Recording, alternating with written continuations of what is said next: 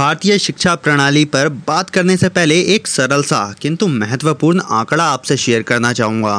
भारत की जनसंख्या करीब 125 करोड़ है, एवं विश्व की जनसंख्या करीब 700 करोड़। इसका मतलब यह है कि पूरे विश्व की 18 फ़ीसदी जनसंख्या भारतीय है, और औसत रूप से विश्व की कंपनियों में करीब 20 फ़ीसदी कर्मचारी भी भारतीय हैं। नासा में करीब 36 फ़ीसदी भारतीय वैज्ञानिक हैं।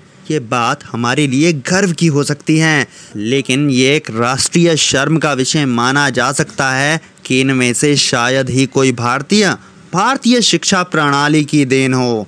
भारतीय होना गर्व की बात है, लेकिन वर्तमान इंडियन एजुकेशन सिस्टम में ये एक शर्म और चिंता का विषय बन के रह गई है। तो आज के इस पॉडकास्ट में हम इंडियन एजुकेशन सिस्टम जो कि अब रद्दी एजुकेशन सिस्टम बन चुकी है, उसी के बारे में बात करने वाले हैं। मैं रवि मिश्रा, स्वागत करता हूँ आपका। अब पॉडकास्ट विद रवि मिश्रा के एक और सुनहरे एपिसोड में। अच्छी शिक्षा प्रणाली से न केवल इंसान का विकास होता है, बल्कि देश के सामाजिक, बल्कि आर्थिक विकास भी होता है। हमारी शिक्षा पद्धति और गुरुकुल सिस्टम इतना अच्छा था कि विदेशों से लोग भारत में पढ़ने के लिए आया करते थे, और हमारे पास पुराने समय में वर्ल्ड क्लास यूनिवर्सिटीज भी हुआ करती थी। भारतीय शिक्षा पद्धति के बारे में हमें किसी के सर्टिफिकेट की ज़रूरत नहीं है, पर विदेशी आक्रमणकारियों के इस कथन से साबित होता है कि वास्तव में हमारी पुरानी शिक्षा पद्धति आज की वेस्टर्न एजुकेशन सिस्टम से बहुत अच्छी थी। लेकिन आखिर आज की हमारी एजुकेशन सिस्टम देन किसकी है? तो बात शुरू होती है साल 1835 से जब लॉर्ड मैकॉले भारत का दौरा करते हैं और जब वो वापस लौट कर इंग्लैंड जाते हैं तो वहाँ की संसद में कहते हैं, मैं पूरा भारत घूमा। वहाँ पर ना ही मुझे कोई भिखारी मिला और ना ही मुझे कोई चोर मिला। मुझे किसी भी तरह से कोई धन की कमी नहीं दिखाई दी। वहाँ के लोगों की मोरल वैल्यूज़ बहुत ऊँची हैं। लोग बहुत इंटेलिजेंट हैं और उनका कैलिबर भी इतना ज़्यादा है कि हम उन्हें कभी नहीं जीत सकते। जब तक कि हम उनकी रीढ़ की हड्डी, उनके एजुकेशन सिस्टम को ना तोड़ दें।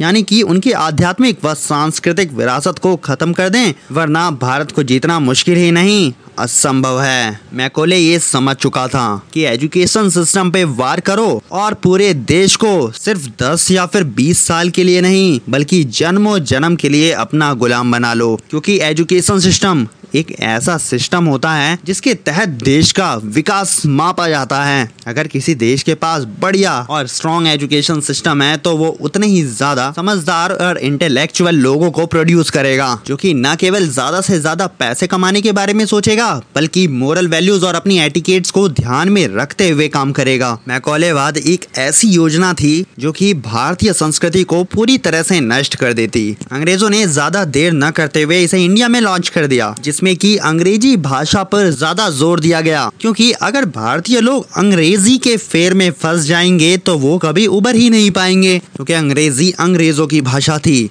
और वो गुलामी का प्रतीक भी थे। उन्होंने ये एजुकेशन सिस्टम सिर्फ़ इसलिए लाया था ताकि भारत में पढ़े लिखे लोगों को कुली, क्लर्क और अपने काम करने की मशीन बना के रखा जा सके। अंग्रेज़ों ने जब ये योजना भारत में लॉन्च की थी, तब उन्होंने सोचा भी नहीं होगा कि इतने अच्छे तरीके से इम्प्लीमेंट होगी। और इसकी जद में पूरा का पूरा भारत कई सदियों के लिए आ जाएगा। इस एजुकेशन सिस्टम को इस तरह डिज़ाइन किया गया था कि इसमें भारतीयों को उन्हीं की सांस्कृतिक विरासत के बारे में नहीं बताया गया। और इसी एजुकेशन सिस्टम में इंडिया में अच्छे रैंक लाने वालों को टॉपर्स और ना लाने वाले को फ्लॉपर्स का दर्जा दे दिया। देखिए, बहुत शर्मिंदगी महसूस होती है। जब ये पता चलता है ना कि कोई भी विश्वविद्यालय या एजुकेशनल इंस्टीट्यूट वर्ल्ड रैंकिंग के टॉप हंड्रेड में भी नहीं है। आईआईटी खड़गपुर, जिसका कि भारत में पहला स्थान है, उसकी विश्व रैंकिंग साढ़े तीन सौ से भी ज़्यादा है। वहीं कैलिफ़ोर्निया इंस्टीट्यूट ऑफ़ टेक्नोलॉजी की रैंकिंग वर्ल्ड में पहली है। हार्वर्ड की दूसरी और अमेरिका और वेस्टर्न देश की कई सारी इंस्टीट्यूट्स इस लिस्ट में अपना कब्जा बनाए बैठी हैं। इस हालात के लिए जिम्मेदार कौन है? क्योंकि मैकोले ने लॉन्च की थी, उसे तो उन्नीस में ही बदल देना चाहिए था।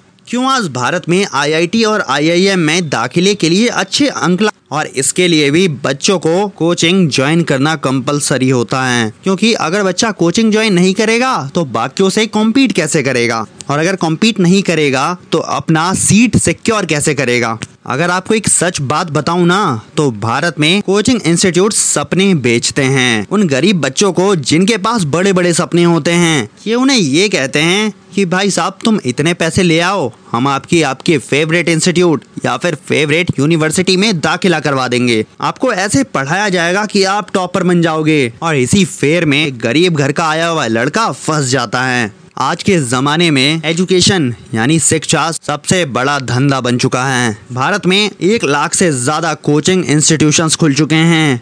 लेकिन मज़े की बात बताऊँ कि आज भी भारत के कॉलेजेस और यूनिवर्सिटीज में टीचर के लिए हज़ारों की संख्या में पोस्ट खाली है।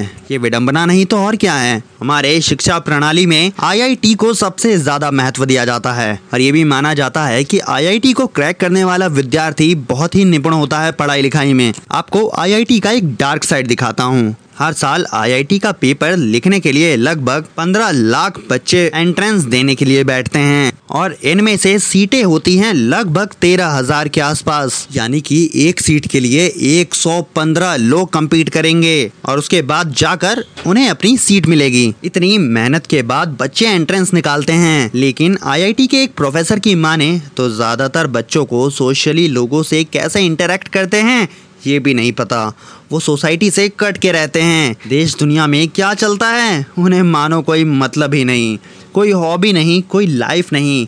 ऊपर से डिप्रेशन और एंग्जाइटी उन्हें अपने जद में ले लेती है। और ये बात मैं खुद नहीं कह रहा।